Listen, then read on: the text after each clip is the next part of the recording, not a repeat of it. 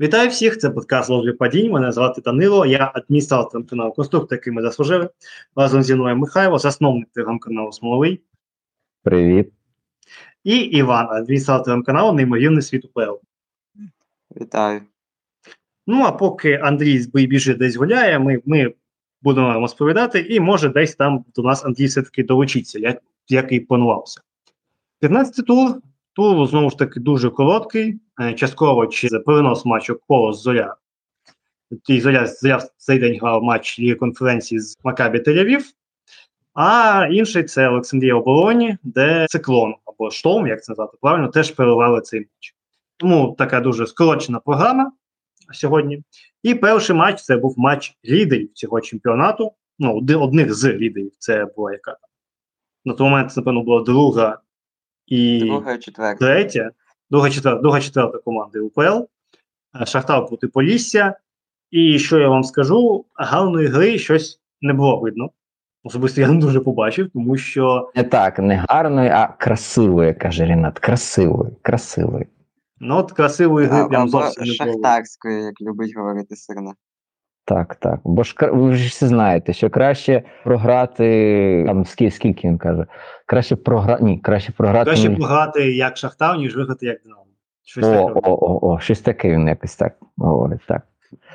Ну, тому що, в принципі, в цьому матчі я б сказав, що це знову ж таки ми говоримо про те, що такі більш-менш підходи це вертикальність і зовсім не про якісь там дуже глибинні матерії там і проникані. Це дуже мені нагадало от Шахтар Дедзелбі, коли от вони на самому початку, коли вони проти Руха Кучука, наприклад, грали, коли просто там що там Дедзелбі кричав Кучуку, щоб він з футболу йшов, і там вони ледве-ледве скільки там 0,7 XG, я пам'ятаю, щось таке було на шкля було.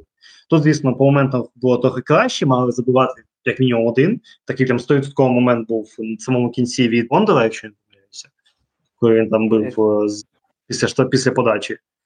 Але так, Так. якщо серйозно, серйозно говорити, то ну, в принципі, це був такий матч, де Шахтар показав, що йому ще дуже багато чого будувати, щоб дійти до тієї самої шахтарівської гри.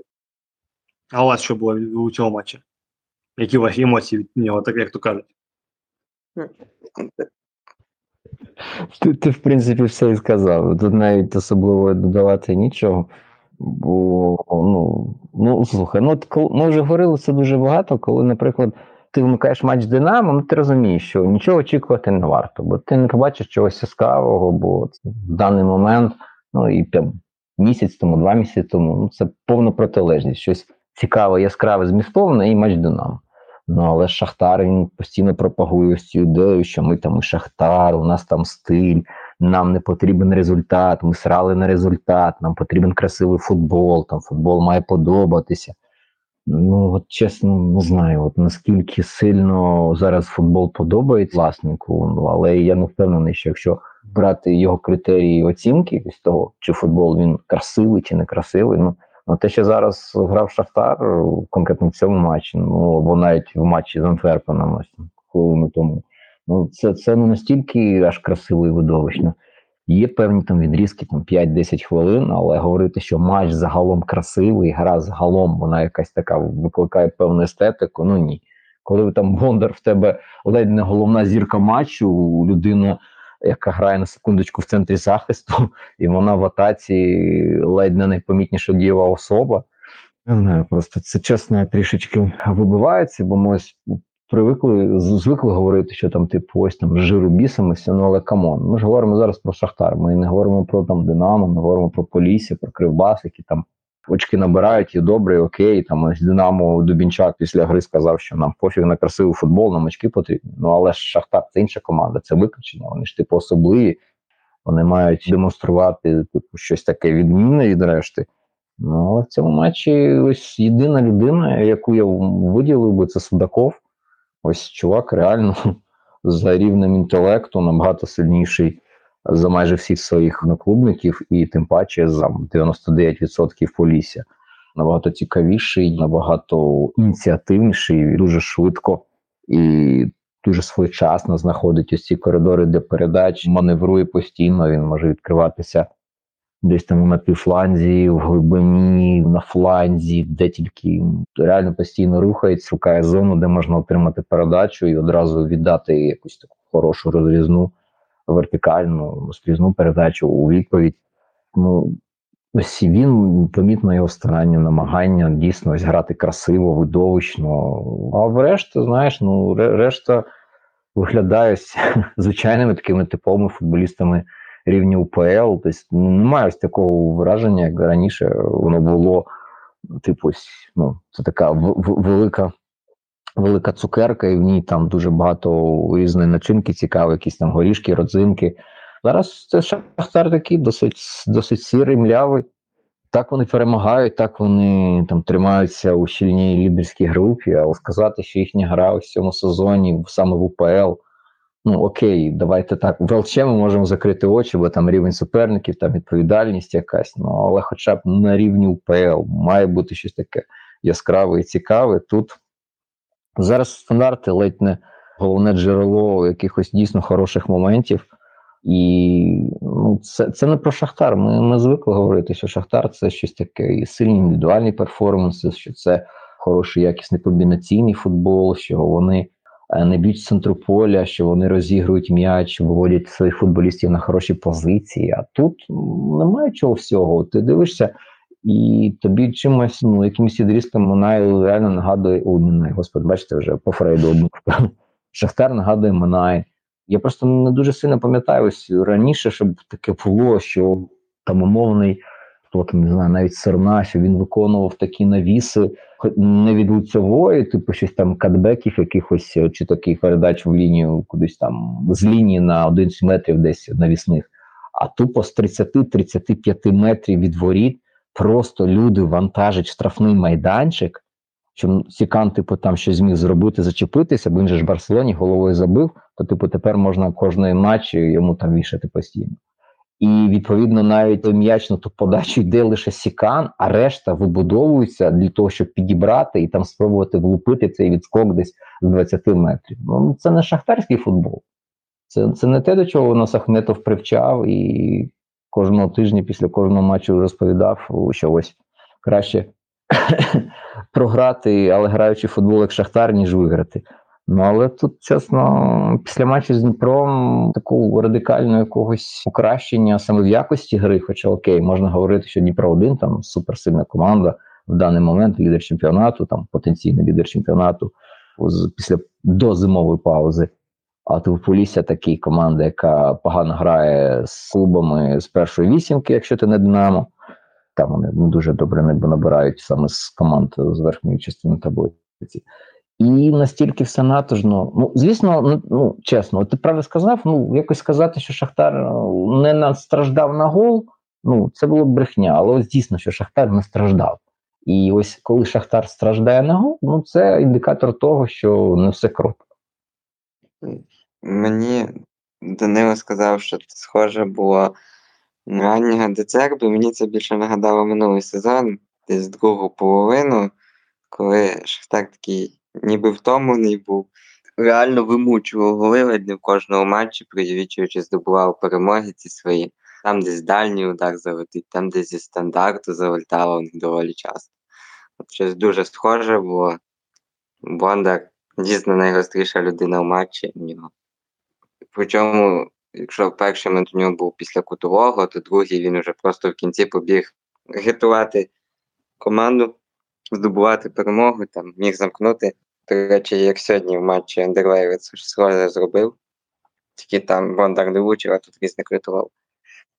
Так, по ну, прогресу Шахтаря якогось особливого поки що не помітно. А Поліс, Полісся типово для себе зіграло від захисту.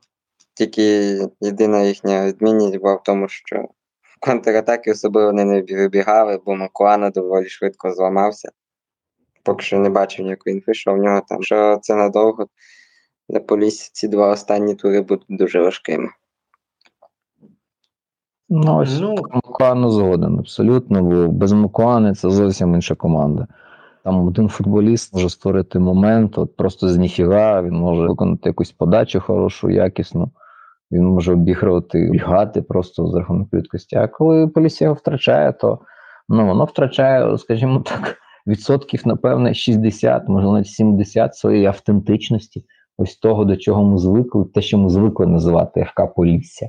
Просто це з одного боку дуже круто, що є такі футболісти стильові, стержневі, які ти просто ну, є уособленням цілої команди. Як, наприклад, Ярмоленко був для Динамо. Але коли ти втрачаєш такого футболіста, ну ти втрачаєш себе, ти ти, втрачаєш той, той ідентифікатор, який тебе вирізняє з цього сірого тупого натовпу. І коли ти втрачаєш Мокуану, ти втрачаєш свій головний козир, ти втрачаєш свою головну зброю, і фактично ти стоїш голими кулаками проти Шахтаря, де є як мінімум Судаков. І тут просто честь і хвала, що Полісся вистояло. Танковський ще один такий тіньовий герой, хоч він не отримав там червону в кінці матчу, але для мене людина просто вона тип, зразок того, як мають працювати футболісти, які розуміють певне відставання своє власне від там топ-рівня, але за рахунок постійної, якісної роботи не лише м'язів, а й мозку, навіть частково, наскільки це можливо, компенсовувати певні прогалини. Перекривав Судакову, як міг. Вони там один одного лупили, він фолив, він він став лідером туру за кількістю повернень м'яча. Це Танковський, наче людина, яка більше на креатив, там на побудову атак, але в цій грі потрібно було стояти в захисті, і він якісно відстояв в захисті, зупиняв в центрі поля багато атак. Ну він один з тих факторів, чому Шахтарю було настільки важко і чому не було в них настільки високої кількості моментів, до якої ми звикли. Так, були там виходи віч навіч, були хороші передачі Судакова, які вводили партнерів віч. Але ось як система, ось щоб це було прям потоком, ну такого не було, і Танковський один з факторів, тому що Танковського треба відзначити. Ну так, як на мене, головний герой матчу це, звісно, Бойко в складі Поліс. Я досі не зрозумів, як він тоді той удар з розвороту Судакова відбив недалеко було до воріт, йому, в принципі, близько до нього м'яч летів, але він встиг скластися. І щодо Ковського я б ще відмітив би момент з його вилученням. Це було вже останні хвилини, там Шахтар, здається, 4 в 3 міг вибігати, чи 4 в 2 навіть. Він просто обійняв суперника, розумів, що йде на червон, робив це. Таким чином взірвав контратаку, яка, в принципі, дуже ймовірно могла б стати гольовою. Він цей момент чомусь нагадав як декілька років тому у Суперкубку Іспанії грали. Грав з Атлетіко, і тоді Вальверде схожим чином зупинив суперника, отримав червону, його потім гравцем матчу. Ви знаєте. Станковський щось схоже зробив. Ну, дійсно, це це говорить про те, що людина змогла вчасно, правильно інтерпретувати позицію, побачити, де партнери, зрозуміти, що виникає диспозиція, що якщо зараз його прогодять, все там хата гори, хата гори, сарай, тому він вирішив, і ви ж бачили, що він одразу зрозумів, що зараз буде. І на лавці навіть люди, тренерський склад, вони не матюкали, не кричали, навпаки, всі тиснули руку, молодець, красень. Тобто всі розуміли, що, що, що це правильно і що це правильний вчинок. Хоча ми не закликаємо дітей так робити ні в коєму ні в коєму разі. Але дуже вчасний фол зазвичай дуже багато чого робить, дійсно. Що, в принципі, напевно, можна приходити до результатів, ну, до підсумування. Шахтар Полісся зіграла 0-0. По XG Шахтар має 2,09. Доволі серйозно, скажімо так. У Полісі 0,51. І в свою чергу Полісі має 30 пунктів і ділить другу позицію з Кривбасом. Шахтар має 25 пунктів і посідає четверту позицію. Наступний матч матч Минай Кривбас. І от чесно чесно скажу, якщо якби якщо посадити людину, яка не знайома з українським чемпіонатом, і попросити визначити, де зараз грає перша команда чемпіонату, а де грає остання команда чемпіонату, їй ви знадобилося трохи більше, ніж 5 секунд, щоб це зрозуміти. Тому що, в принципі, от щоб це прям суттєво між ними, можна побачити там у моментах, що там іноді у Кривбаса трошки менш лаку в атаці. Тобто трошки краще, от трошки, тому що ін, іноді, коли м'яч був уминає, і, чесно кажучи, іноді прям ну, сумувати доводилося. Тіму Кораблін для мене це окрема загадка, тому що він то він якусь непогану дію зробить, то він там якусь там стіночку, а то він просто настільки по-дурному м'яч втратить, що я просто дивлюся, не розумію, ну, хлопчину, ти ж секунду назад все нормально робив, на якого біса зараз настільки все погано було. Тобто, в принципі, до речі, Кораблін вже з з Кривбасу прийшов. Іначе і не орендоване, типу вони там його за мішок картоплі викупили одразу. Так, Ну, так, так тому він, він мав таку подвійну мотивацію грати. Але так, в принципі, я б сказав, що особливо в першому таймі було видно, що Кривбас спочатку хотів піддавити. Вони зрозуміли, що в них ніфіга не виходить. Вони трохи віддали м'яч Минаю, щоб він там щось пробив, але в них далі ніфіга не виходило. Така от ситуація була, що Минай наче володів ініціативу, а Кривбас далі не міг там ні вибіг, ні вибігти, нікуди. Тобто така ситуація, і знову ж таки відсутність безколовайного, яка дуже сильно вдала по потенціалу на стандартах у Кривбаса. От, Але хоча треба згадати, що декілька було розіграшів кутових, коли, наприклад, Кожушко так добре заходив в позицію, був один. Але в кінці кінців, тобто той один гол, який з кіткою Різніченко після скидки до Кожушка забив, це в принципі реально була гра до першого голу. Бо хто б забив перший гол, той би той матч виграв, я в цьому майже впевнений. Тому от це ось повертається до слів, які щось Тим Михайло казав, що от Кривбаса такі от матчі це ось щось таке шахтал стайл в плані того, що ці ось матчі їм треба вигризати, і поки у них це вдається вигризати, у них все ок. Як тільки вони почнуть втрачати, то вони дуже швидко можуть впасти з часів навіть. Ну, в принципі, тут ще то теж особливо додавати нічого, бо ти досить якісно все описав. Тим паче, що коли ти граєш з Минаєм, в тебе 100% матч іде до першого голу. Де от намагався згадати, коли Минай останній відігрувався, і я чесно щось не дуже пам'ятаю. Там, наче з Поліс ще у вересні була якась ситуація, де вони 2-1, але просто не пам'ятаю, здається, вони забили першими, наче, а потім пропускали вже. Перше забивали. Так, а потім що Болонь, що Рух, що Чорноморець, що Верес, що Ворскла, що Колос, що ось зараз Кривбас, або нулі, або суперник забуває першим і доводить там вже справу до перемоги, або, можливо, навіть ще забуває. Тому дійсно в такій перед такою командою, як Минай, дуже важливо забити перший гол. Ось як ти забиваєш перший гол, фактично все. Ти можеш вже замовляти каву, там топити баньку, замовляти повій, коктейлі, напої.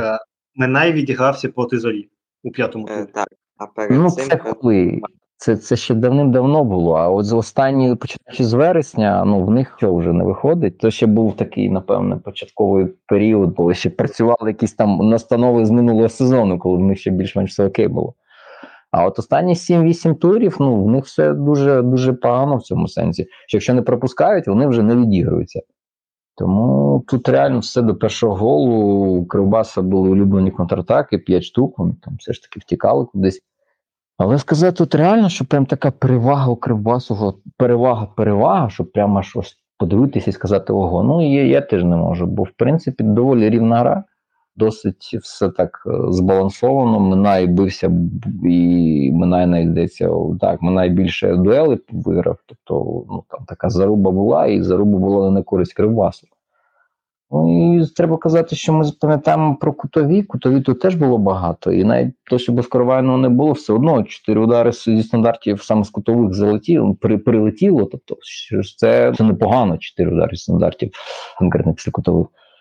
А так, ну, такий посередній сірий матч, але зараз я не впевнений, що ну, президент Кривбасу, він як Рінат Ахметов каже, давайте красивий футбол. Ну, всі розуміли, що підписувалися, коли брали Бернедуба, розуміли, що це не завжди може бути видовищно, але за результат, в принципі, на стабільному рівні він відповідав завжди. І цей результат і зараз чудовий, бо це перемога. і що що, що шукати якогось там, не знаю, негативу, бо це така майже типова перемога команди Вернедуба.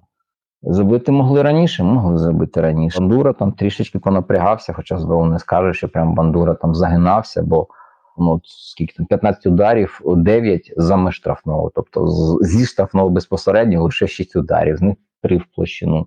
Тому, в принципі, матч, який міг закінчитися і з нульовою нічиєю, Просто Блінченко там не знаю. Просто я просто не пам'ятаю, що він навіть за Динамо 19 таке забував, влучав з таких позицій, зазвичай все вище, тут хороший удар.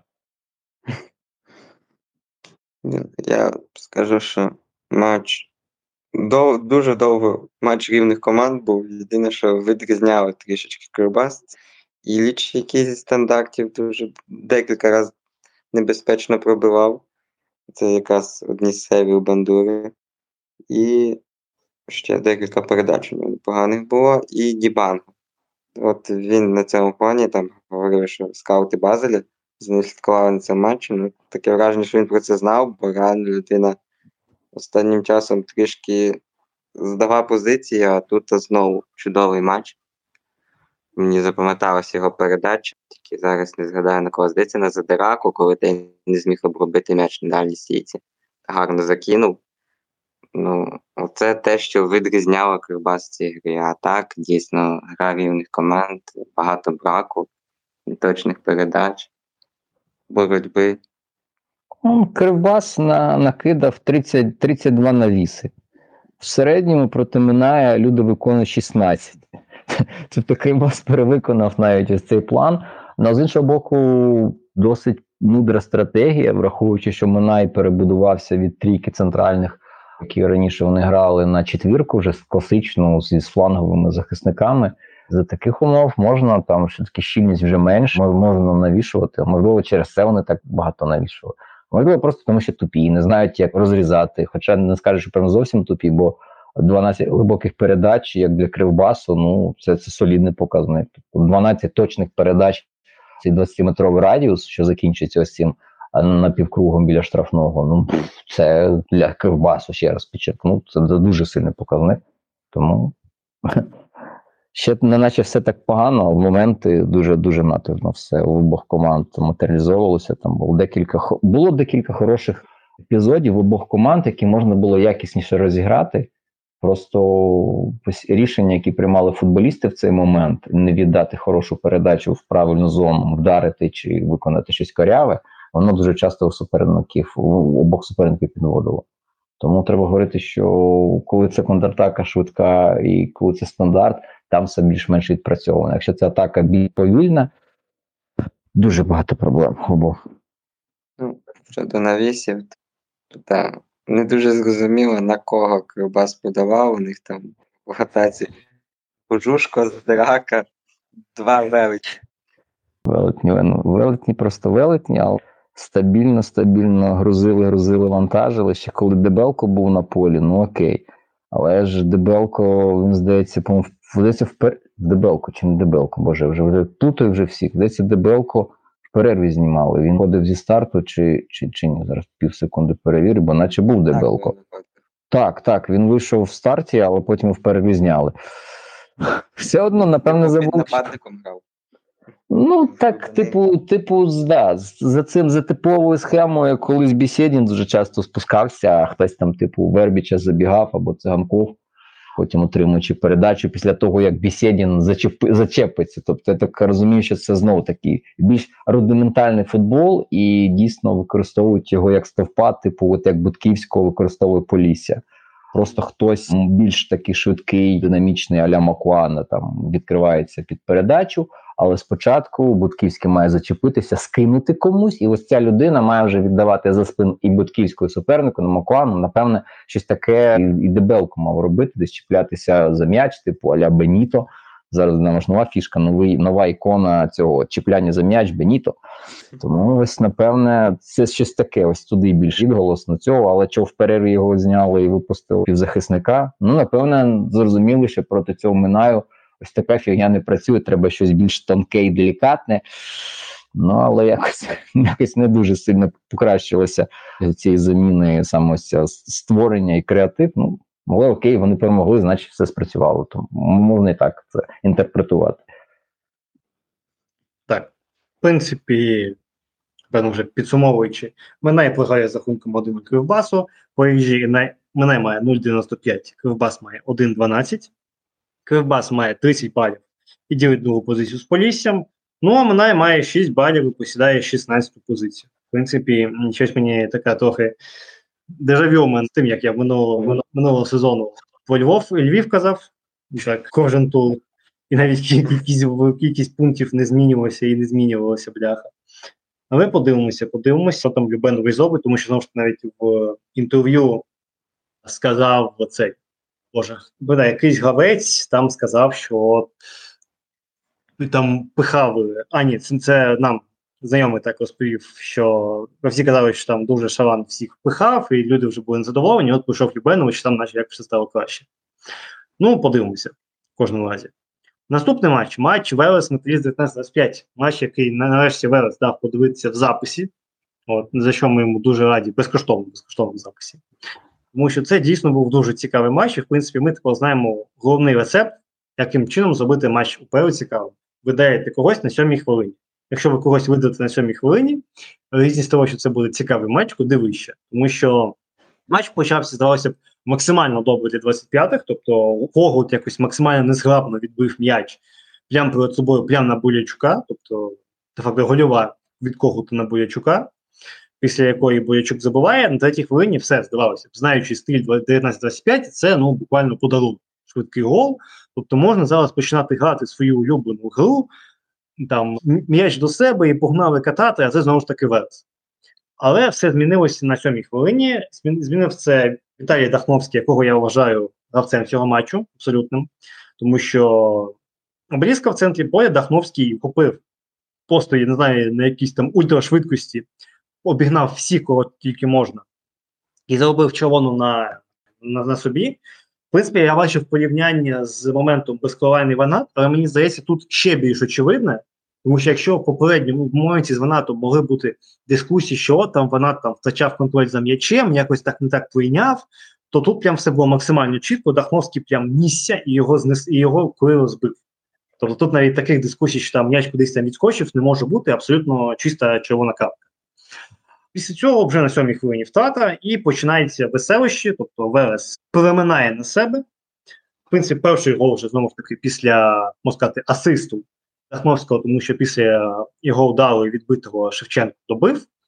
А другий гол це, звісно, краса від Шарая. Вони ніяк не могли пробити, але ну, Шарай так закрутив, прям вау. Один, мені, мені один з найкрасивіших голів цього туру, мені здається. Е, там, Та, можливо, навіть і сезону, бо реально дуже так симпатично все виглядало. Так.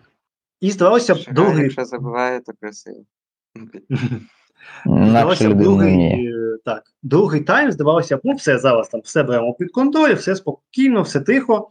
Але 25 видають просто таку вибухову 4, 4 хвилинку, тобто забувають двічі за 4 хвилини. Русин прям дуже непогано знову таки нагадав себе найкращих зразків, коли всі там казали, що може його там вивчався, хто кращий Русин, він чи Назай, тому що дійсно такий і в нього були проходи, він і забив тут. Потім Ткачук забуває після кутового. Я ж нічого не плутаю, так? Ні, ні, ні, не плутаю, був кутовий так. Чудово. чудово. І здавалося, здається, що все. Типу, за 4 хвилини все, що Велес набивав ці 50, ці 60 хвилин, все анулюється, все заново. І всі заміни 25-х, щоб укріпити і освіжити атаку і підкріпити трохи позаду. Але знову ж таки все винує Дахновський. Дахновський максимально якісно підставився. Тобто він абсолютно, мені здається, чистий пенальті, тобто нога перебуває у штрафному майданчику, фол йде, Дахновський падає, тобто він дуже якісно підставився, але тут дійсно був фол, дійсно був пенальті. Особисто моя моя думка. Він сам заробив, сам пробив. І потім такий був фінальний навала, тобто вони там випустили другим форвардом гайдучика, тобто вони прям все в атаку кинули. І Белес перейшов все-таки в кінці на таке більш вертикальне, то майже там ну, 4-4-2, напевно, навіть гралися з закидушками в штрафний майданчик і в кінці кінців заштовхали цей четвертий гол. До речі, ще один ще одна така паралель. Це ж Велес Велес зі звичайним металістом 5-5 стрілялися, так? Угу. Здається, ще так. Здається, ще звичайно. На, на авангарді. Так, звичайно. Я точно пам'ятаю, що це був звичайний, я не пам'ятаю з ким саме. Обалденний тобто, металіст треба говорити, так, щоб не плутати.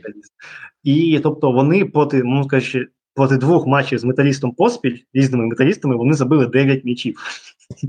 Тобто, може, може Велесу просто поіменувати, буде у них там металіст Київ, металіст Донецьк, знаєш, там, може їм там покрити всюди металісти, може. Бачиш, вони вони збуджуються. Якщо Рінат Ахметов збуджується від красивого футболу, то ось пацани в рівному збуджуються від харків'ян чомусь. Не харків'янок, а саме харків'ян.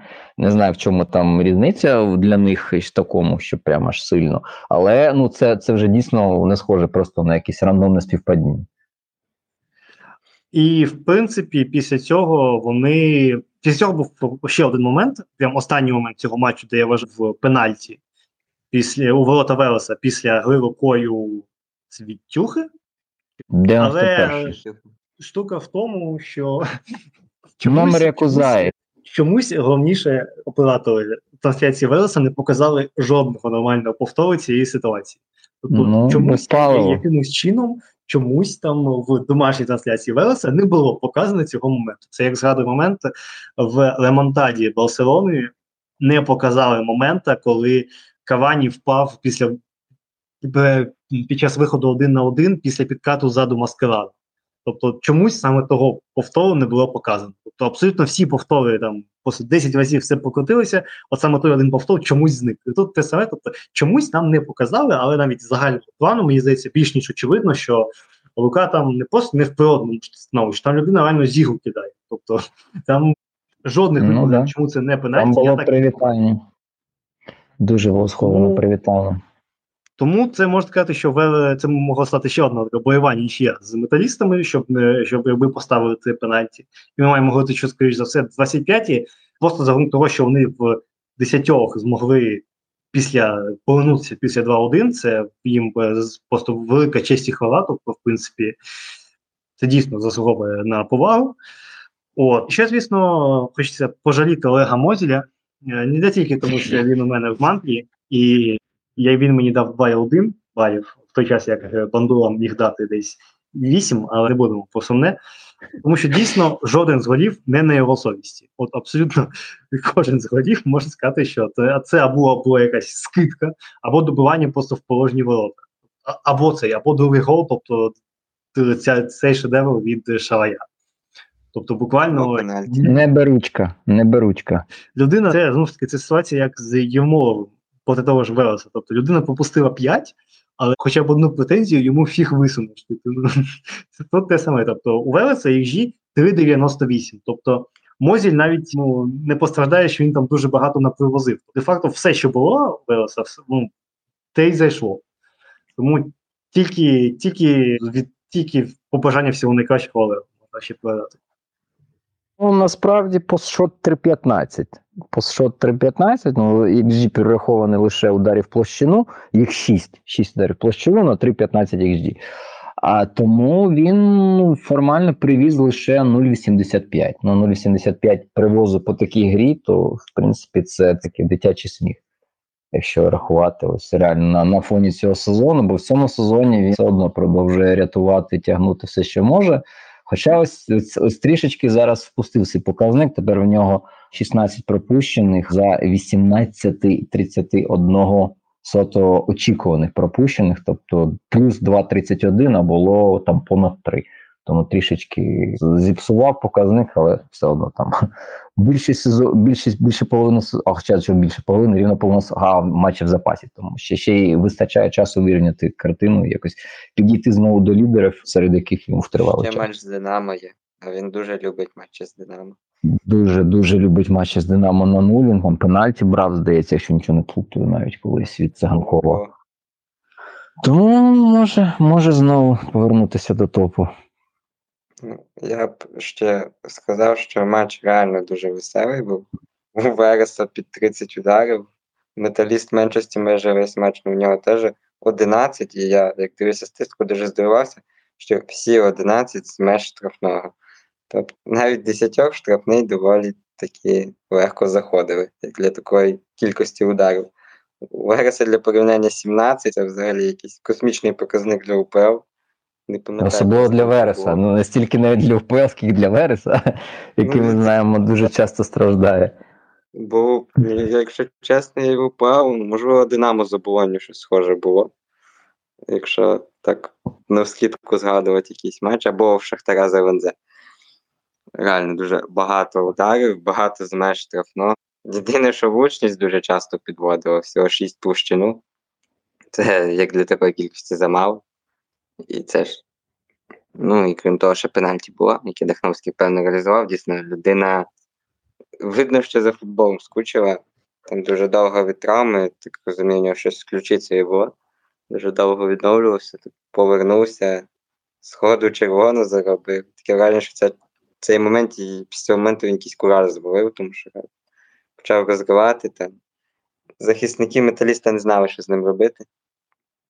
Як підсумок, гол. Ну, там, там всі не знали, з кого з чим робити, бо якщо просто подивитися на всі голи, там Шевченко в підкаті затикає, хто там Капінус стояв, просто ну, вибив м'яч, він як не знаю, як.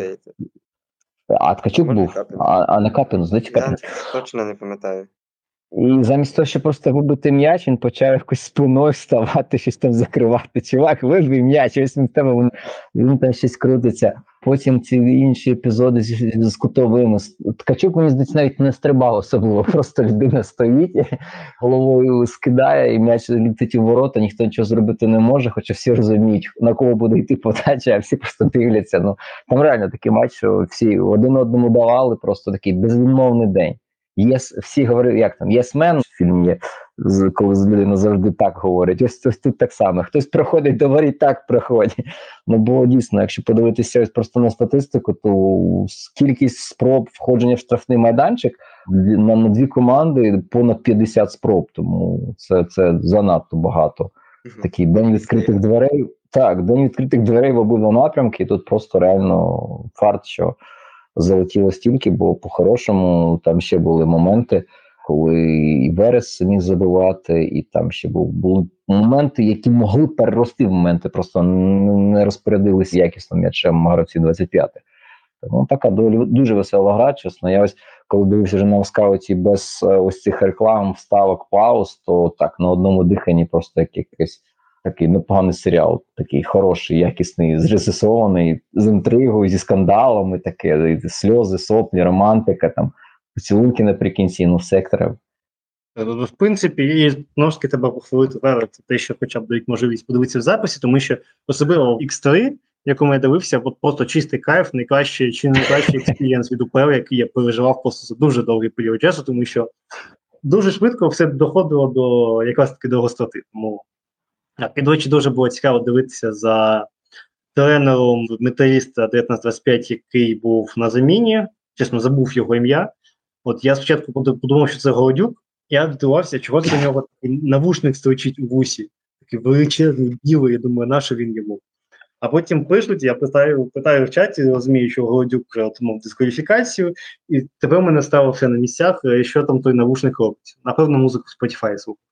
Хто, хто його знає, ми нічого, ми нічого не чули. Ми нічого не чули, ми нічого не Музику у виконанні Голодюка. Так, там Голодюк йому на- наспівував всі хіти, типу. З касет типу, Едмара, там ще Едмар десь касети величні- залишився у хіти- бабінах.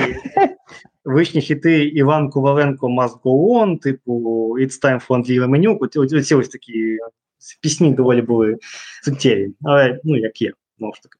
Що ж, Верес перемагає, а це їх не перша перемога в сезоні. Ні, вже вони ж напевно були перемоги. Е, Були Чорноморець перемагали.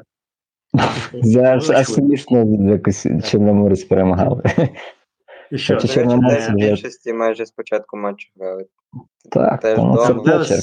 Перемагає за рахунком 4-3. Так, е, з Велес Велес має XG 3,98, Метріс 25 має XG 2,19, тобто в разом вони набили 6,2 XG, 6, ну, добре, 6,17 XG. Е, Дуже, дуже непогано. Велес має 11 балів, посідає 14-ту позицію, Метріс 25 посідає, має 15 балів і посідає 11-ту позицію. Наступний матч матч Волського ЛНЗ. Ні я, ні Іван цей матч не бачили, тому Михайло розповідає, що там було за дуже цікаві нулі. Ну, і ви дуже щасливі люди, що ви таке не дивитесь, що, ви- що ви це не бачили, бо описати це словами дуже важко, щоб, знаєте, не використовувати якусь таку лайку у величезній кількості.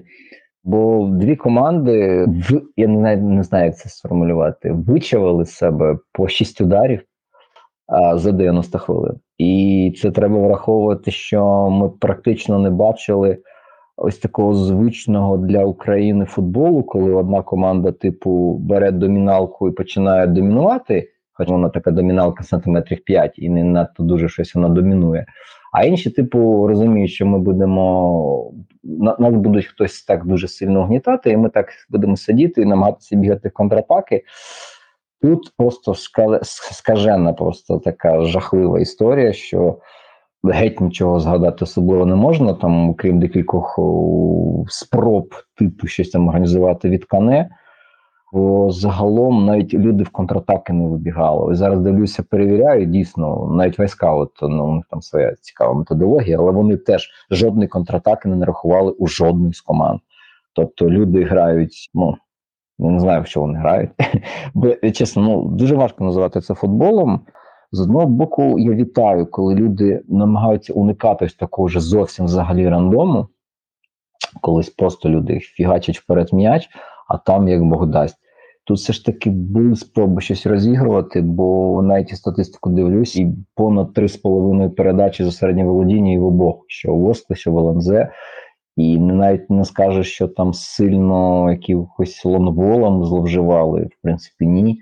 Але ось коли люди доходять до фінальної третини, що перші, що другі, починається якась така загальна імпотенція. Люди забувають, навіщо вони сюди прийшли, навіщо їм потрібен м'яч, що з ним потрібно робити, як виглядають ворота. І дяка Богові, напевне, треба подякувати Ісенку.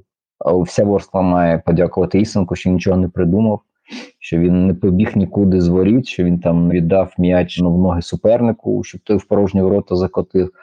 Бо так ЛНЗ жодного разу в площину не влучило, тому треба говорити, це не дуже круто, коли ти жодного разу не можеш влучити в площину. Хоча Ворскла така команда, і там такий кіпер просто влучає в площину, хоч з центру поля, і гарантовано, що йде золотий. Але тут нічого зовсім боротьби багато, боротьбу знову виграла Восква. ЛНЗ не відставало, в ЛНЗ там більше повернення м'яча, тобто така обопільна концентрація на м'ячі. Не на воротах, а саме на м'ячі. Тобто одні непогано забирають його, але знову без такого якогось нещадного високого пресингу, і навіть не скажеш, що м'ячі відбиралися вже, знаєте, безпосередньо у штрафних майданчиках. А в основному м'яч забирали вже в центрі поля, тому що десь на третій-четвертій передачі заганяли. Тут навіть ну так би сформулював, що команди не стільки відбирали м'яч, скільки просто ті, хто володів ним, вони заганяли себе в таке незручне положення, що це або аут, або перехоплення, або просто ну, дарування м'яча супернику. І ось такому дуже дуже повільному, кволому, такому пасивному стилі весь матч пройшов. Вони впізнали трішки ЛНЗ, ЛНЗ, наче він там розквітнув останні тури. Дулуб знайшов вже хороше поєднання футболістів. Футболіст розуміли вже, чого не хоче Дулуб. Воно якось так Дулуб. Воно все виглядало доволі симпатично, хороші перехідні фази, навіть там давалися частково іноді більш такі затяжні атаки. Тут нічого цього, тобто, наче обнулилося все, що було там останні три тури. Ну і Ворскла наче люди позбиралися, але бачите, немає скляра, немає вечірки. Головний організатор всіх вечірок в Одесі скляр виявляється, але скільки там? Шість жовтих, вісім жовтих карток. Це вже восьма жовта картка була в минулому турі, тому відповідно він пропускатиме цей матч і пропускатиме ще й наступний матч. Тому, напевно, наступний матч Ворскли я пропущу. Бо дивитися таке це просто марно витрачений час. Ну, ну зовсім нудний матч. Обидві команди, вони здається, сумарно десь там навіть на один XG не награли, там зовсім копійки. 0,7 на двох, я тільки що дивився статистику. 0,7 на двох. Тобто навіть не змогли пляшку роздушити. Ну, що це таке? 22 людини не можуть пляшку роздушити. Тому це все дуже, дуже печально і. Просто не розумію, чому, бо обидві команди вони демонстрували в останніх турах можливо, не супер яскравий футбол, але хоча б якісь спалахи. Тут навіть спалахів не було жодних. Там я не можу пригадати ось 15 хвилинки, коли б я дивився, мені було б цікаво, мені було нудно весь матч. Ну, в принципі, я, я навіть нічого не можу додати, тільки поспівчувати, напевно. Можна привітати Павла Ісенка з сухим матчем. В принципі, для нього думаю, кожен сухий матч Павла Ісенка це має бути така міні-подія, яку треба трошки відмічати, напевно. От, Тому, в принципі, якщо підсумок, то Волска. Треба відмічати, що він не привіз. Оце для нього нещастя. Ну, от саме так. Ну, якщо він сухаль, то, скоріш за все, він не привіз. В нього в суботу Дніпро один. Він ще все свій план виконає на цьому на цей рік. Ну, я думаю, що Лєднів його цими дальніми ударами Гуцуляк. Адамюк, Адамюк, Адамюк, хлопці, Адамюк. Запам'ятайте це прізвище, згадаємо що Про це ми трошки далі поговоримо. Так, про це ми трохи далі поговоримо. Волска з, з РНЗ зіграла 0-0, по XG Волска мала 0,47, РНЗ мала 0,23, тобто вони разом нам били одну десяту від матчу Велес Металіст 19-35. Ну, в принципі, все, що треба про це знати. А Волска має 19 пунктів і ділить восьму позицію з Чорноморцем, а ЛНЗ має 17 пунктів і посідає 10-ту позицію якраз таки за Чорноморцем і Волскою. Що ж, наступний матч. Матч головного колгоспу країни Динамо Київ а Львів похитили Львів. Логічного. Колгосп тому- столичної метрополії, треба так урочисто називати. І Колгосп метрополії. що в першому таймі руху влаштували бій з тінню. Просто Динамо показало руху, от дивіться, вам приємно, коли от проти вас так грають, і все. Тобто, абсолютно якби тобто руху повністю дали за, за own medicine, як то кажуть, тому що перший гол це Герета, так, Юрій Володимир. Герета тричі помилився за 5 секунд. Тобто він спочатку він не зміг прийняти м'яч, і він від нього відскочив, через що він потрапив під пресинг Беніто. Власне, через що виникла друга помилка, він віддав неточну передачу. І третя помилка, він через те, що він тягнувся за, за м'ячем, коли біг під пресингом, він абсолютно втратив, де знаходилися ті ворота. Тобто, якщо ви подивитеся, якраз таки перед ударом Тимчика, він робить такий головою, він повертається і дивиться, де ж ті бляха ворот. І це було очевидно, що він втратив оці ось долі секунди, щоб встати в певну позицію, правильно все перекрити. І Тимчик, не знаю, чи він це побачив, чи він просто вдарив. Мені чомусь здається, що Тимчик просто вдарив. Мені здається, він там він як, як, мудрик проти арсенала. Він там не вдавався в якісь там глибокі матерії, що там цей голкіпер щось там не в правильній позиції. Він просто жахав. Ну, в ситуації з мудриком він навіть не бив, але нехай. Тимчик просто жахав. Ну і так вийшло, що все співпало з помилкою Герети, що в принципі призвело до першого голу. А потім точно можна сказати, що це оце ось нова працьована, тобто така більш, напевно, 4-1-4-1, де Шепетів повертається до налаштувань от тих от часів, коли він пресингом виносив Фреда в класичних, де він забивав в голи переможні чи не переможні. Ні, десь переможні. Здається, був якийсь матч. В, Ха- в, Харкові так забив. Е, Таким Шепетів карявим ударом я чоловік долетів до воріт, але п'ято вирішив не псувати хлопцю цей момент Так, зоряний. максимально щось там коряве, незрозуміле, але, але злетіло. От до якихось до таких налаштувань повийшло, тобто 4-1-4-1. І все, що можна сказати, що ну, задушили рух. Тобто, що, де там був той хвасниця? Єдине, що було страшне, це коли пастух, пам'ятаєте, було як мінімум декілька разів, де м'яч під контролем весь Дубінчака був, і пастух просто підходив, ставив корпус і від, від, від, навіть не відштовхував, просто так прибивав Дубінчака від м'яча. Тобто, м'яч під контролем Дубінчака, пастух просто підходить, робить крок і немає вже Дубінчака. Ось такі Немає. були ситуації, Було. і мені дійсно, Було. дійсно було страшно від дії пастуха. І це єдині дуелі, які пастух в матчі виграв. Бо загалом він Так. там десь щось там біля 15 в них їх було, і він, здається, там чи 11, чи навіть 12 з них програв. Хоча А, я подивився, пастух 19, ну я Фаскал, як розумію, були дані з Вайскаута. У нього 19 дуелей на цьому на землі, я її передачі правильно перекладати, з яких виграні. 3. Тобто він програв 16 дуелей. І ще дві- І дві верхові дуелі, з яких нуль виграв. Тому людина буквально от де там був Дубінчак, знаєте, він програв всі єдиноборства і такий Дубінчак. Хоча він мав виконувати Будківського і просто реально жухати Динамо просто в хвости в гриву, бо Динамо дуже боїться високих дядь. Коли високий дядя з'являється, футболісти Динамо ходять під себе. А тут, бачиш, пастух просто молодий, в нього обличчя дуже моложаве. Тому да, дитина, а, не, не боїмося. Невірно. Тобто, не- Треба це- бороду, треба бороду. Ну, або хоча б як Будківському, таку то виду. Брутальну, брутальну зовнішність. Ага. Ну, Ну, Наступним принципі. Гунічев буде, а там уже. Ой, Гунічев там просто людина з, з, з Кавказьких гіл вийшла, тому це ці люди навіть навіть не будуть на, на заїзд дивитися, люди просто злякаються. А, тому так, в принципі, та я пам'ятаю, що той циганик казав, що не було фолу, коли Шепелєв виходив, ввалювався один на один проти Едсона Фернандо. Ну, де Едсон Фернандо впав і Шепелєв ввалювався на побаченні з голкіпером. Я з цим не згоден. Мені здається, там Шепелєв його підчепив, поле було трошки слизьке, і через це Едсон Фернандо впав. І тому я вважаю, що конкретно там я не згоден з Ігорем Цигаником, я вважаю, що там фол дійсно. був. От, Я теж так рахую. Мені здається, навіть не підчепив, а на носок йому наступив. Ну я, я точно побачив, що контакт був, і враховуючи ще Мгм. поле, він спав. Тобто, ну я не бачу претензій.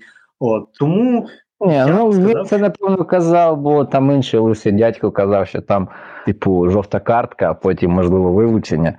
Тому я так розумію, вони просто обмінялися цим, як це називається, певно, шпильками. Люб'язності. Ось щось типу такого, так.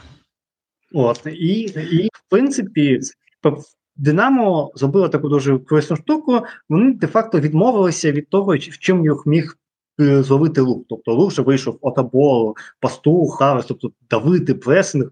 Вони там щось намагалися пресингувати, бо ще на це все дивився і лупив Бініто. Тобто, Ну, щоб, щоб ви розуміли для контексту, Бущан а, лідер туру за кількістю лонгболів. Тому просто для розуміння. Те, де зазвичай лідирують кіпери оболоні, Минаю, Колосу, ну тепер лідирує Динамо. 14 лонгболів, з яких 12 точні. Але знову ж таки, не всі ці точні виходяться тим, тому що знову ж таки, мені здається, що Беніто це не та людина, на яку треба закидувати. Ну він влучав Беніто, тому формально так, пас типу точний, але Беніто потім втрачав в більшості ситуацій, бо просто Беніто відлітало так, як від стіни, або як від Макса Шацьких раніше, і потім просто хтось чужий відбирав цей відскок. Ось я глянув, Беніто 8 втрат. Ну, тому що краса, Мені не дуже розуміє, чому чином можна робити лонгболи на людину з ростом 179 см. Це для мене ну, трошки поки не Ну, вкладається. ти бачиш, Це- як він здоровенний. Він як стане трошечки, руки розправить плечі, е, дельтоїди розведе, так там йо-майо, там тріцепс такий, так що слюбок можна сказати, що це як... Ну, ми ж ми, ви бачили, що на мові взяла лонгболами на їде. Ну і я не бачив. Тобто, ну мені здається, це Ну, все вони розуміють, як його використовувати, бо це Григорчук, у Григорчука все більш тонко.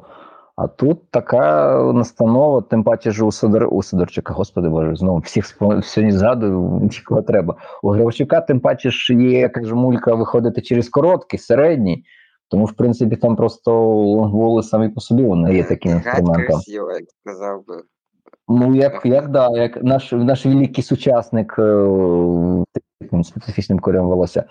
Тож тут так, і тому там така особливість, що їде більше в глибину, але зараз я так розумію, що вони трішечки еволюціонували і вже їде не стільки в глибину, скільки їде більше в недода. А ми про Чорномор, здається, не говорили рано ми говорили про говорив. Коротше, Беніто це, це не круто. Хоча ми мас, мусимо, ми мусимо йому подякувати, що він хоча б створив інтригу в цьому матчі тим, що запресингував Герету. Ось якби він тоді не побіг, ось те, що він вміє робити, бігти. Ось йому треба бігти. Ось все, коли бігти, біжи, куди неважливо, головне бігти.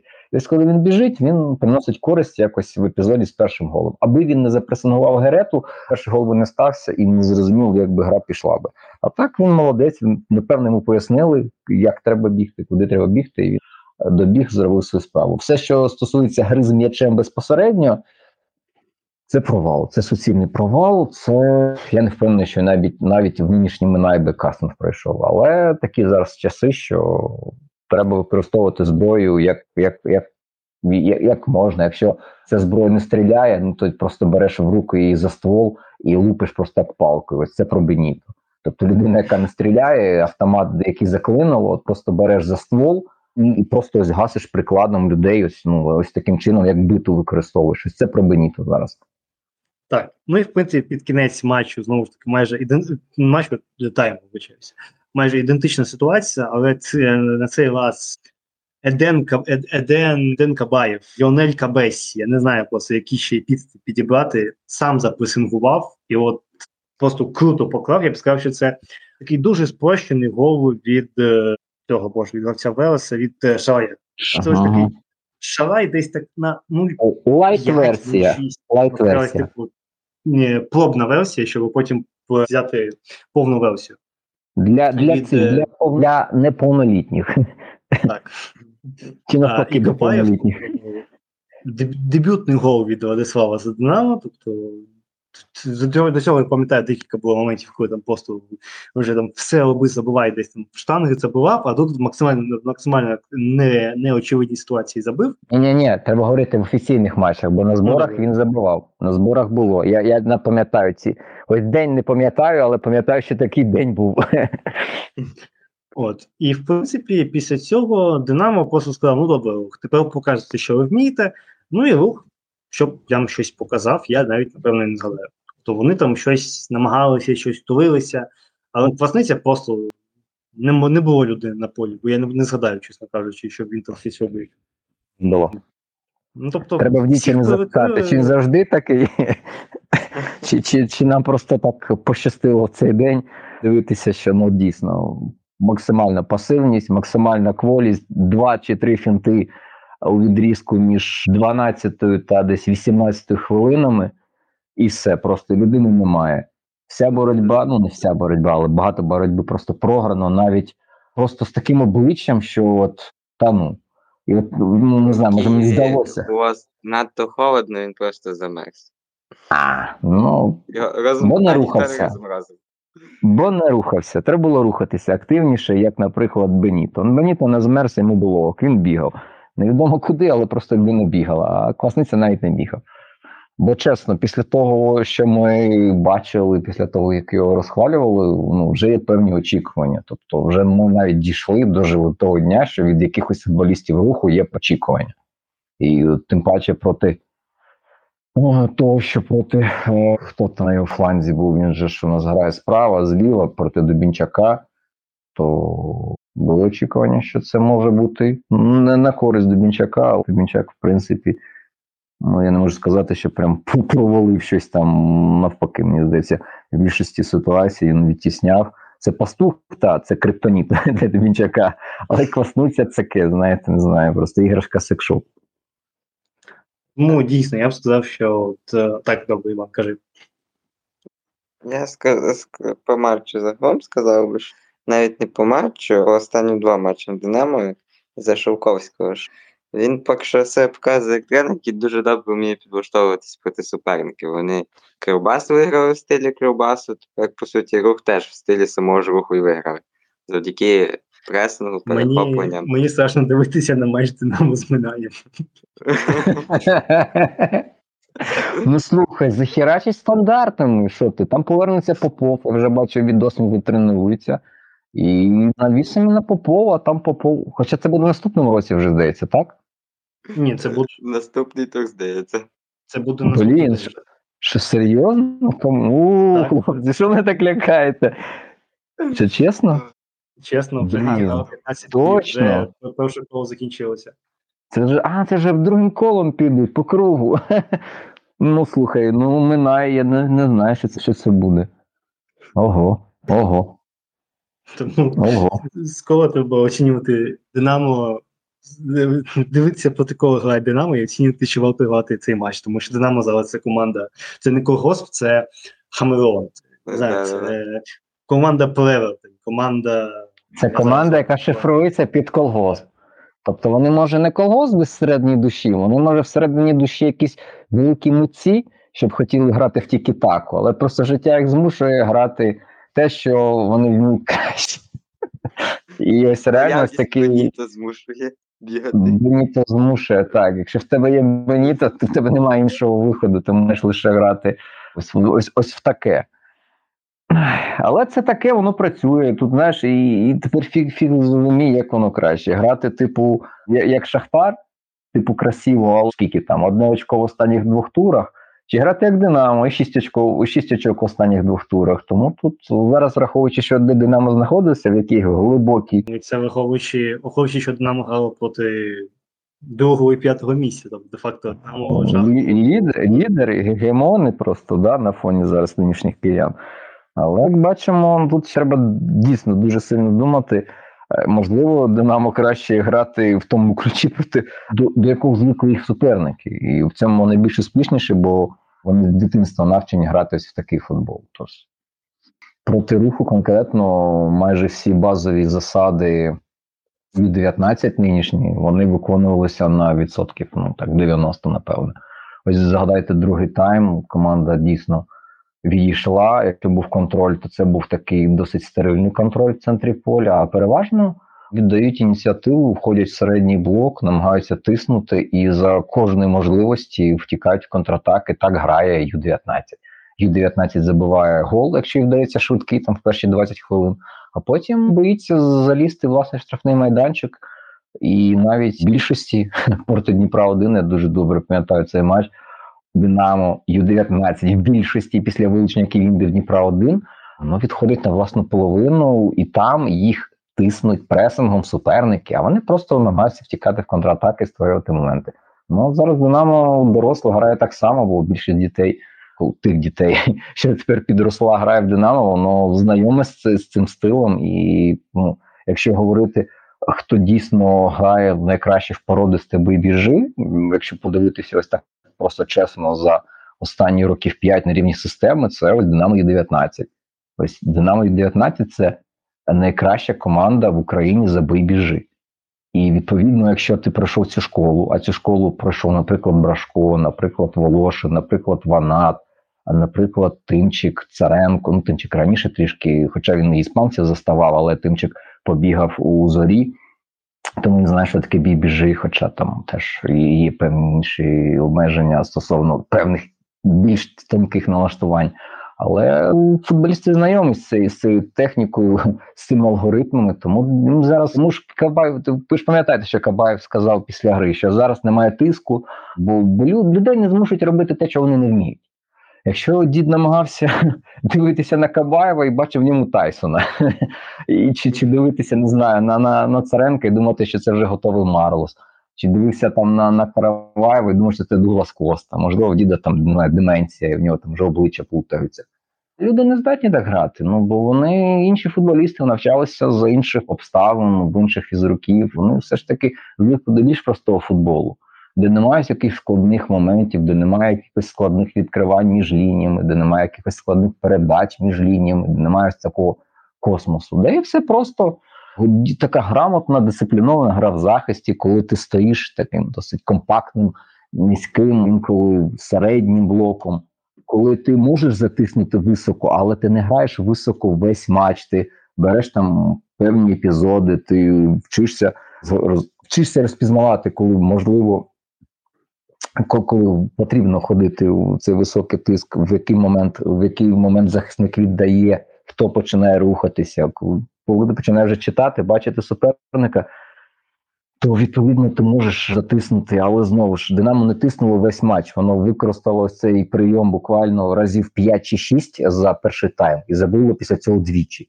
Потім заспокоїлося і ну фізухи могло не вистачити, аби нам весь матч ось так тиснуло. І якби нам весь матч так тиснуло, воно могло в другому таймі застано собі отримати декілька випадів, починаючи там до Красниці, чи Табора, чи Климчука, що потім вийшов на заміну. Отак все максимально продумано, чого, до речі, раніше не було. Бо раніше була ідея фікс в діда, що Динамо це сильна команда, вона має грати як сильні команди так званий Ахметовим красивий футбол, вже вкотре згадуємо. Футболісти ну, вони не були згодні з цим.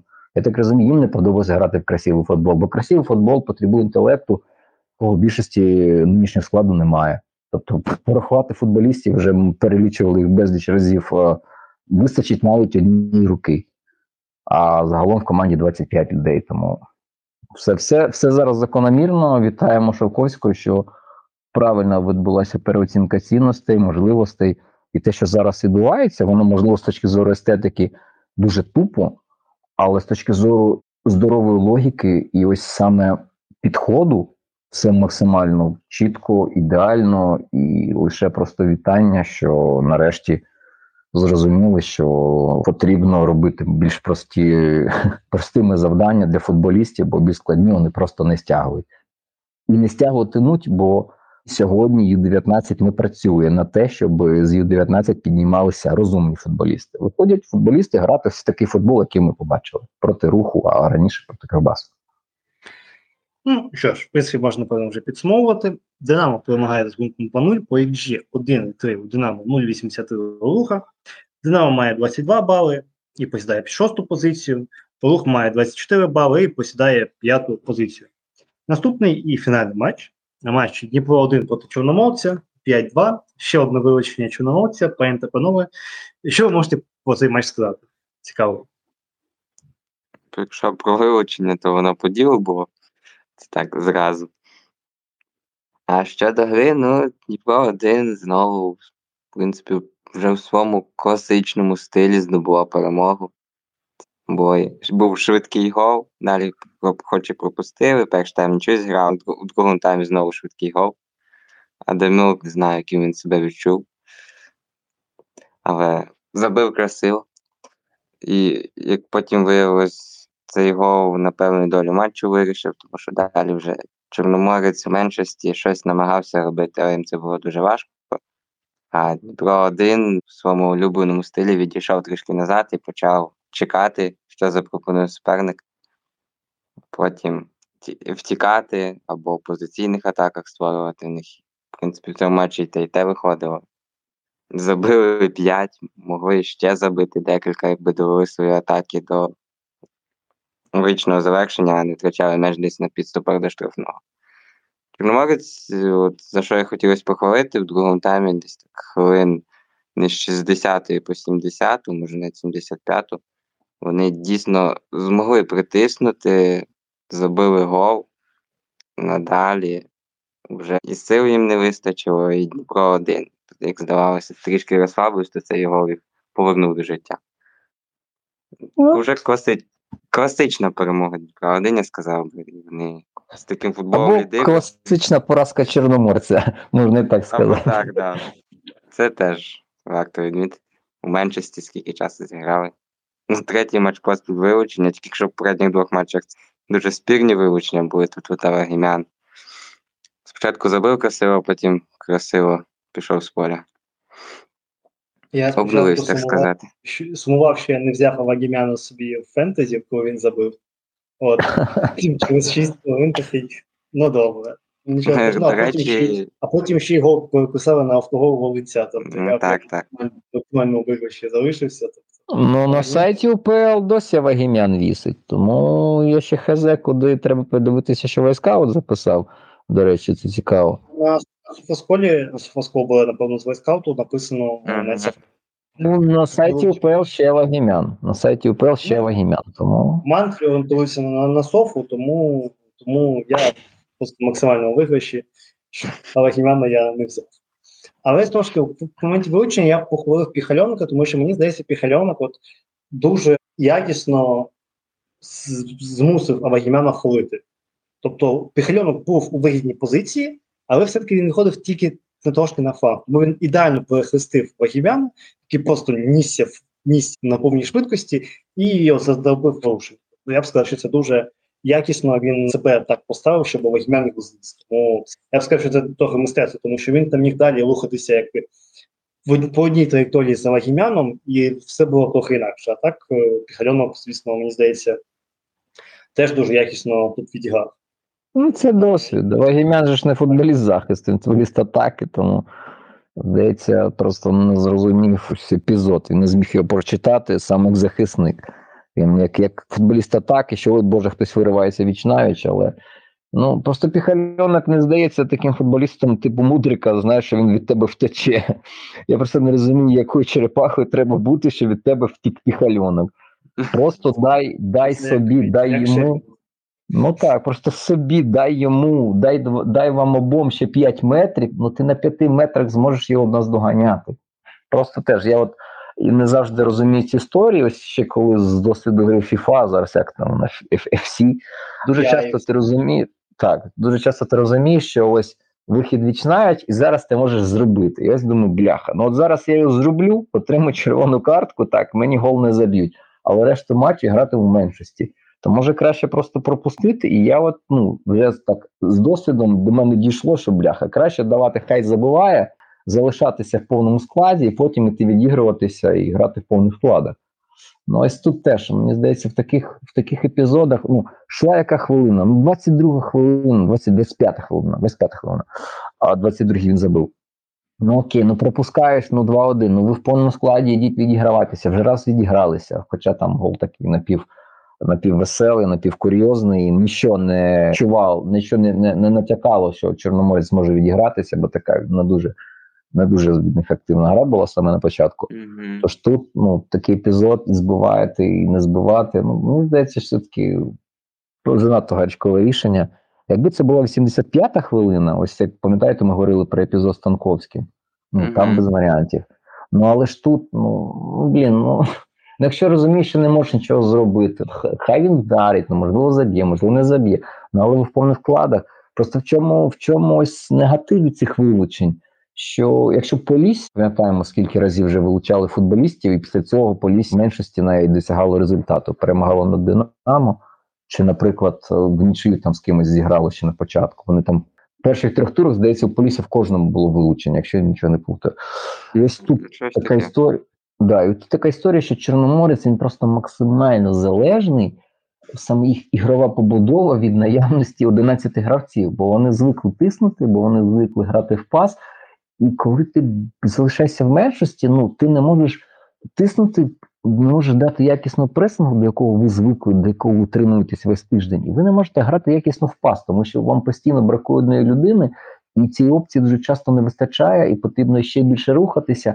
А ще більше рухатися, це більше ресурсу фізично витрачати. І не всі готові, бо тут ну, навіть той ж самий Вагімян дуже часто визнавав інтерв'ю, що доволі важко. Йому доволі важко ось до цих вимог, до інтенсивності.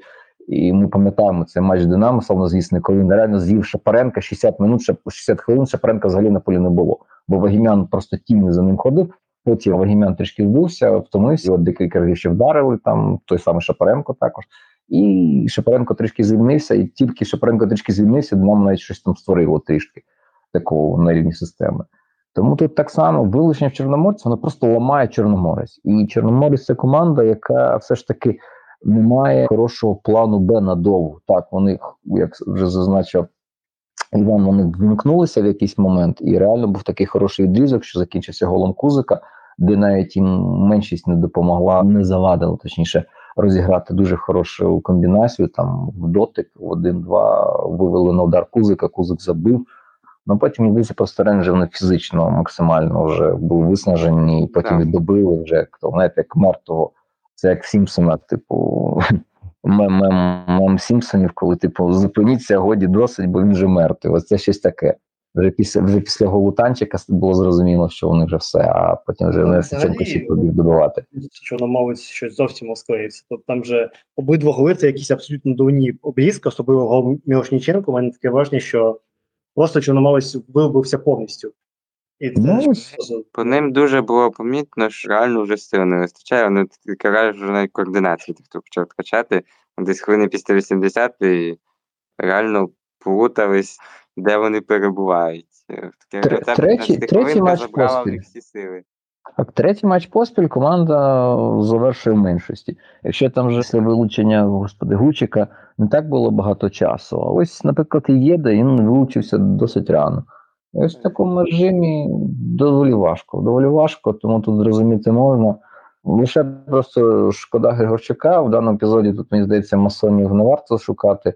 Тут все ж Вагімян дійсно помилився, або, або мав догравати епізод. Не. Ну так, ну тут або, або треба було давати бити, або продовжувати супроводжувати, ну але не втручатися в той епізод саме в той момент, в який Вагімян в нього втрутився. І можливо, ну я теж чесно, я теж дуже сильно не я, я спочатку не розумів, бляха, хто це буде. Ну, Гуцуляк, ну Гуцуляк, ладно, приблизився це Піхальоник. Come on, Піхальоник. Навіщо? Ну куди Піхальоник би втік? Ну не знаю. Ну це мене ось Дійсно, Гуцуляк або Філіпов. Філіпова там взагалі без варіантів, але Та навіть Піхальонок. Але ж Піхальонок, блін.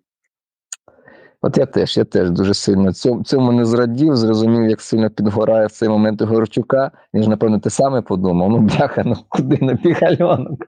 Ну це ж не, не, не, не спринтер, це людина, яка не втече від тебе на 20 метрах. Але... Просто ось це вилучення це ключовий епізод матчу. Тут навіть Так. е, гол Адамюка, то от саме ось це вилучення. Бо пізніше б Чорноморець би продовжив би гнути свою лінію. Так, можливо, вони б не створили би самі якоїсь купи моментів. Але принаймні не було б так легко на початку другого тайму, бо Дніпро 1 Бо Дніпро 1 на початку другого тайму ну, фу, виглядав прямо аж такою суперкомандою. Тому тут багато зараз таких розмов, що типу ось там Максимов там щось переграв, Григорчука, насправді херня повна, бо тут Легімян перегрався. Так. Є як є. Я так сказав. Що ж, 1 перемагає з рахунком 5-2. За XG 1 має 3 XG. Просто іноді в ефір вбиваються. І Чорноморець перемагає ну, смак 1 на 1 XG. По позиція Дніпро 1 посідає першу позицію 52 пунктами. Чорноморець має 19 очків, посідає восьму позицію. Наступний тур, які ваші рекомендації? Ну, мене і Динамо я не буду. Я, ну, я змушений дивитися, але я не буду радити дивитися. Бо буде грати два Минай. Минай проти Минай 2. Це буде шите видовище, якщо дійсно так станеться. Я зараз тур відкрию.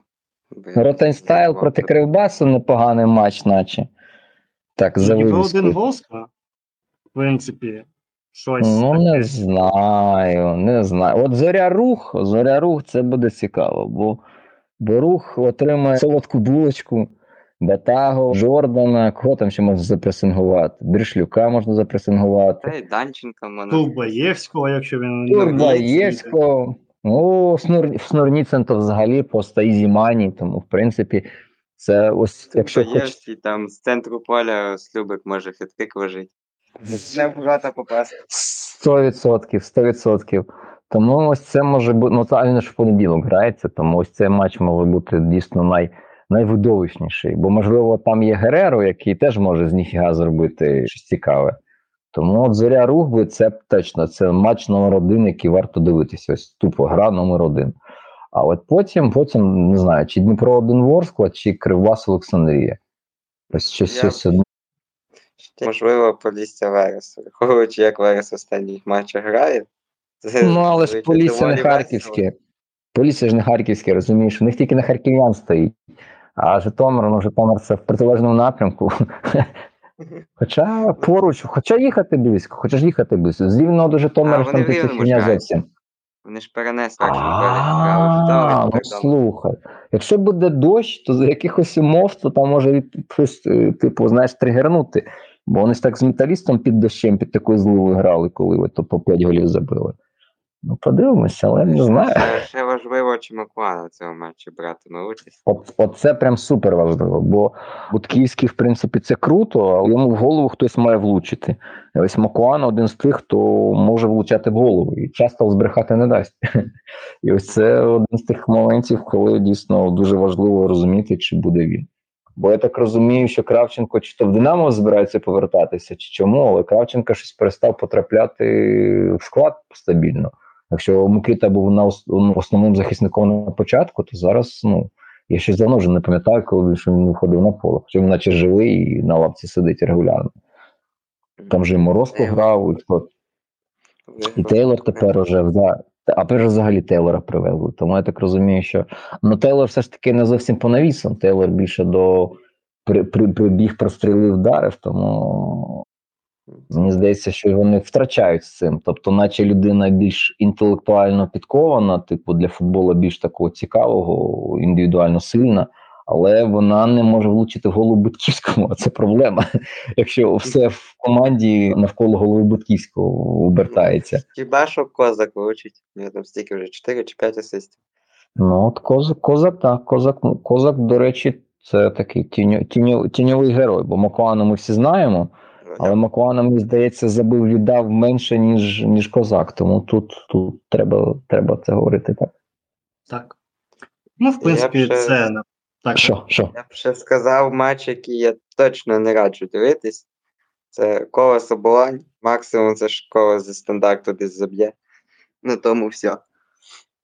Да, да, да, хлопці. Якщо вам потрібно буде заснути, то не дивіться матчі 13. І краще зайдіть в запис, там знайдіть, зайдіть на Мегого чи Сетанту і подивіться десь там 21 22 щоб заснулося дуже солодко. Ось під колесо болонь, мені здається, буде спатися офігенно. Якщо ви хочете не проспати Кривбас Олександрів та Дніпровослу, то не починайте свій суботній день з матчу Колосо Болонь. Ні. Да. Тут, в принципі, повністю згоден. Що ж, напевно, на цьому все. Такий дуже летенький випуск, на честь дуже коротенького туру, скажімо так, і мало цікавого. Напевно, це все. Дякую всім, хто нас слухав. Підписуйтесь на платформи, де ви нас слухаєте, підписуйтесь на телеграм-канали наших спікерів і дивіться УПЛ з нашими операціями чи ні. Savucanho. Era antes lá.